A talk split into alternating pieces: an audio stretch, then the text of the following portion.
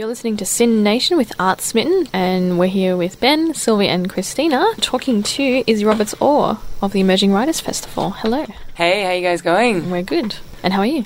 ah, very well, thank you. Bit of a Sunday, ready for a Sunday afternoon down in the basements, kind of, you know. Yeah, it's that Well, kind of that's day. that's exactly where we are. Yep. Convenient. Joining you in your cave, getting away from the sunshine. I'm looking forward to going back up into that as well, though. yes. Now, Izzy, this is your first year. How do you feel? Do you feel stressed or calm? Um, I feel remarkably calm. Uh, You look which- calm. Yeah. Every now and then I'm like, oh, I must have forgotten something. You know, I, should I be freaking out? but I kind of, you know, we've programmed the festival. There's problems are going to come up and we're going to solve them. Mm-hmm. You know, artists being unable to attend now and then having to replace them, that sort of thing. There's no point stressing about it really because the festival's going to happen. I think I'm really proud of the program. I think we've got amazing people involved. So, you know, it's going to happen and it's going to be great. And That's- I'm really looking forward to it. And that's exactly why you're the artistic director of Yeah. the festival. that, mm-hmm. Yeah. Are, are there any particular events that you're looking forward to? Oh, so many. It's quite a large program. So, mm. Um, and I, I, it's always hard. It's, it feels a little bit like picking a child to be like, this is my favorite. Um, I'm really looking forward to opening night, though, in particular. That's, uh, you know, uh, at Fed Square and the Deakin Edge Theatre. Some of the people that we've got involved with that this year, I think, are really exciting. Uh, so, poet Omar Sakr, who is you know, phenomenal. He's just released his first book, and in the intro to the book, he speaks about, you know, I'm a, a queer Arab poet, and that's from Western Sydney, and that's a rare voice to hear in Australia, and it shouldn't be. Um, yeah, phenomenal performer. Um, we've got Rachel Ang is going to be contributing sort of a visual element to the night. So she's a, a comics artist and illustrator. Uh, I won't tell you too much more about that because it's a nice little surprise. Uh, and then Michael Green and Aziz Abdul Muhamat, um, who make the Messenger podcast. So that's uh, Michael's involved with Behind the Wire, which is a refugee advocacy group, and Aziz is actually in detention on Manus Island. Uh, which is, you know, I was going to swear then, and perhaps I won't.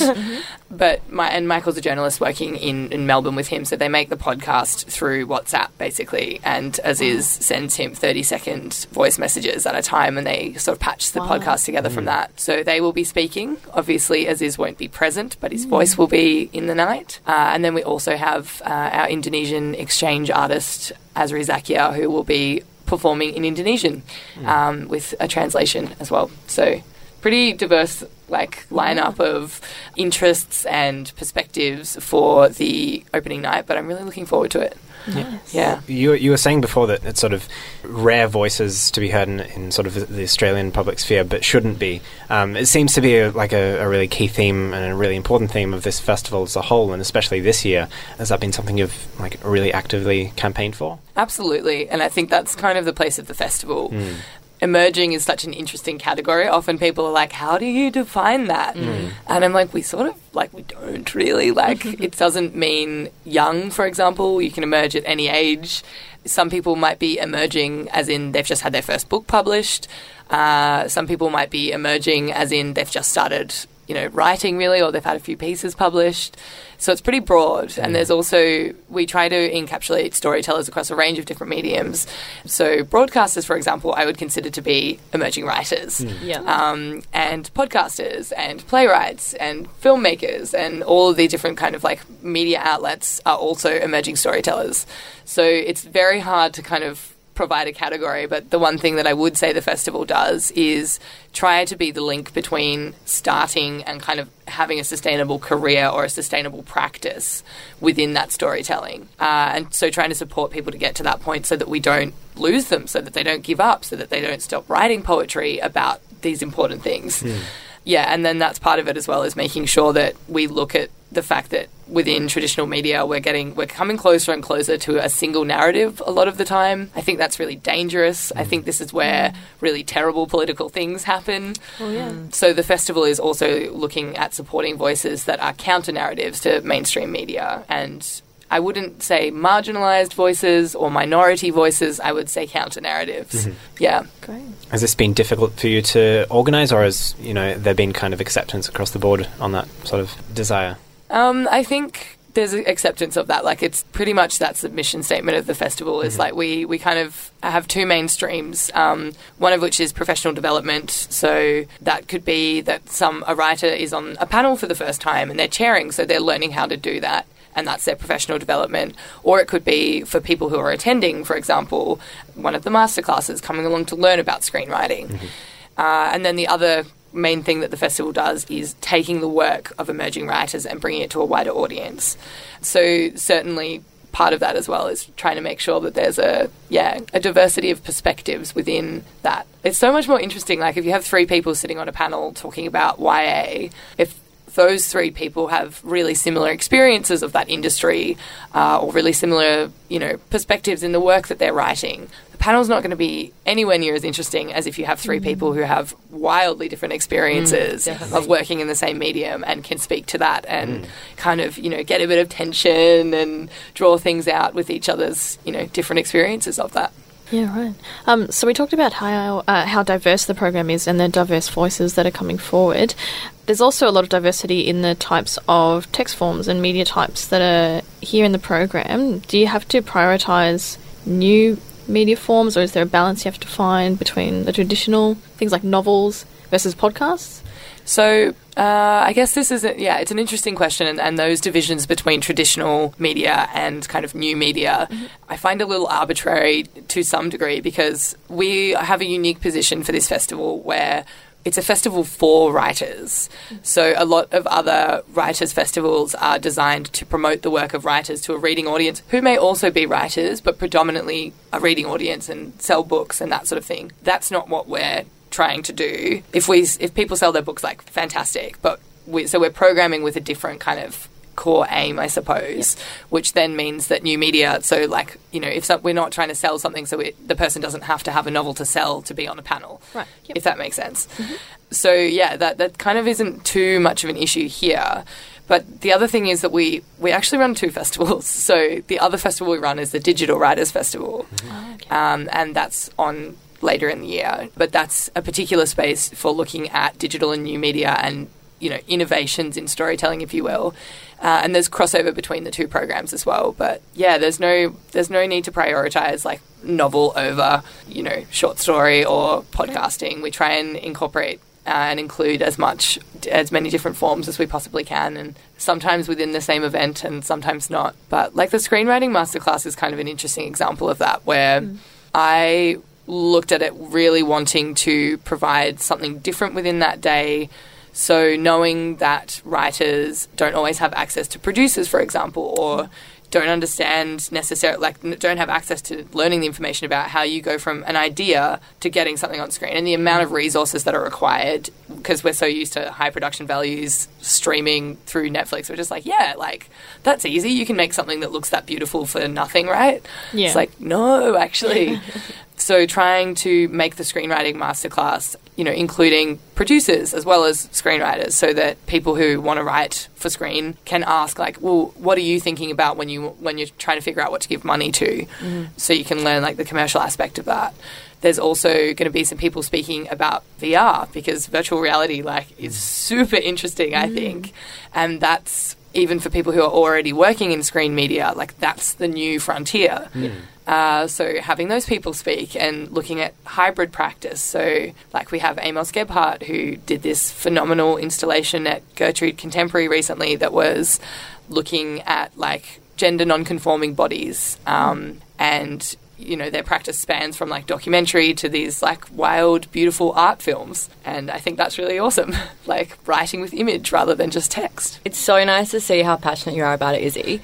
And I'm just looking at the list. There's so much on. How did you, my naivety, like, how do you choose them? People apply. Like, how did you find everyone and put them all in this huge festival? So the process is we do an open call out every year, mm-hmm. and we really listen to that. So I think sometimes when people are like apply, and then you're like, oh, your chances of like being programmed are quite slim. It's like, no, we really. I've read all of those applications. Wow, that's so good. Yeah, and make sure that. And so some of the programming comes from that where people will pitch us ideas in their application and we'll be like, oh, that sounds really cool. Like that's obviously it's come up in 10 applications. It's clearly something that a lot of people are interested in. Let's program something about that. Uh, and obviously, you know, I am one person. Our team is a handful of people. It is impossible for me to know about every emerging storytelling practitioner in Australia. So that's where I will learn about new things and new people and work that I'm like, wow, this is super interesting. And you're from Perth, so I haven't been exposed to your work yet. Like, awesome. Thanks for applying. Like, come on over. Let's do it. Come on down. Yeah, so that's that's the main thing. There's like it's sort of a, a balance between putting together the structure of the program and being like, this is what we think we want to focus on. We know that we'll have five masterclasses, for example. So what will they be on this year? Mm-hmm. Yeah, and then looking at the open artist call out and also a, a mixture of that and inviting people. We commit to making sure that like every pretty much every event has like someone who's like not been programmed before. So part of that articulating emerging is also making sure that we include people across the board who haven't had a go yet, rather than emerging being the same people every year That's for really five good. years. That's. Yeah. It's so Yep. fair. Is there obviously this festival is about yeah emerging writers in practice in the early stages?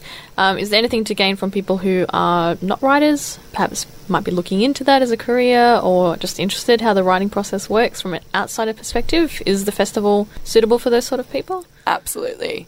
Uh, I think the number one places that I'd point to would be the performance events. Okay. Because if you're not super interested in learning about the craft of writing, like, mm, you know, maybe you don't want to go to, like, the industry insiders editors panel because maybe you don't want to be an editor. That might not be that interesting. I've, I mean, I think it's interesting, but you know, so I'd yeah, I'd point to the performance events as a number one. When I, I saw a mate the other day, gave her a program. She was like, "I'm a scientist. I have." Not a lot of interest in learning about the craft of writing. Yep. It's like cool, and circled a bunch of events for her. She'd love tipping points, I feel. Yeah, I think so too. Um, Amazing Babes is a really good one that sells out every year. So I'm always like, buy a ticket, like do it. um, and that's you know women reading about the women that have inspired them. That's cool. It's Yep. incredible. It's always a really amazing night. There's the late night lits are a really good one. So there's poetry, collisions, and guts. Like there's a there's a couple that are um, with journals, like lit journals. So that's a good one for readers as well. Um, there's a, this really interesting one this year, literary live art, which is over in Footscray, and one of our creative producers, so we have six creative producers that are interns who get to make their own programming choices. So they have an event that they, from dot to finish, like the whole way through, they program everything and we support them and mentor them to learn about how to do that and what kind of thinking goes into our decision making so that they can learn. There's not a lot of programming internships, so then to get a job like mine can be really hard because it's like, where did you get the experience from? Yeah. So that's the point of that. But yeah, one of our creative producers, Eleanor, has designed this event in Footscray that's going to be sort of a choose your own adventure. Oh. And there's kind of uh, readings about performing place, so which is particularly interesting in Footscray at the moment with gentrification Yes. uh, and talking about shifting natures of place. Okay. Yeah, so things like that. There's like there's heaps of them. That's just a handful, but yeah. Nice. Um, the festival also marks the 25th anniversary of Looking for Alibrandi. Oh my god. Um, certainly does. Yeah, as yeah, most of our listeners probably read in high school. At least I did. um, so we're all familiar with it. How is the festival marking the um, anniversary? There's a couple of events, um, one of which is a movie night screening for Looking for Alibrandi. Unfortunately, that's already booked out. Wow. But, um, you know, you can put yourself on the waiting list and hopefully there'll be a few extra seats that come up. A few sick people. Yep. Yeah. and Melina Marchetta, who wrote Looking for Alibrandi, is one of our festival ambassadors. That's cool. So she will be speaking at the National Writers Conference, uh, which is on the weekend in the centre of the festival, the 17th and 18th of June. We have so we have five festival amb- ambassadors, one of which is Melina, and they do this kind of uh, control room sessions where you can ask them questions about their practice, about their work, and really directly ask them for advice, and they'll answer all of your questions. It's like a dream come true. Yeah. That's amazing. and they also do like a five by five session which is where they give their like rules for writing uh, and advice. So that's a particularly interesting one for writers. Um, and then the final one is we're having a formal um, Oh, so you know just looking for Alibrandi was so important in high school. It was like story of first love and like finding place and, you know, being the child of migrants in Australia. There's all of these amazing themes going through that. And part of it is that high school experience. So Yeah, we're redoing the formal. I feel like I remember mine being pretty average. Yeah. so I'm looking forward to that. There'll be a handful of incredible writers reading about their high school years, um, and Wow. everyone will be dressed up and you know dancing on the on the you know to some '90s bangers. It's going to be great. That sounds so cool. I'm so sorry that we have to wrap up though. But thank you so much for coming to talk to us. So for ticket information, everyone can go to emergingwritersfestival.org.au. That's the one. It's the one, and it's running from June 14th to 23rd. Perfecto. Amazing. Thank you so much, Izzy. Thanks for having me. Thank you. So Hope it all goes smoothly. Yes. definitely.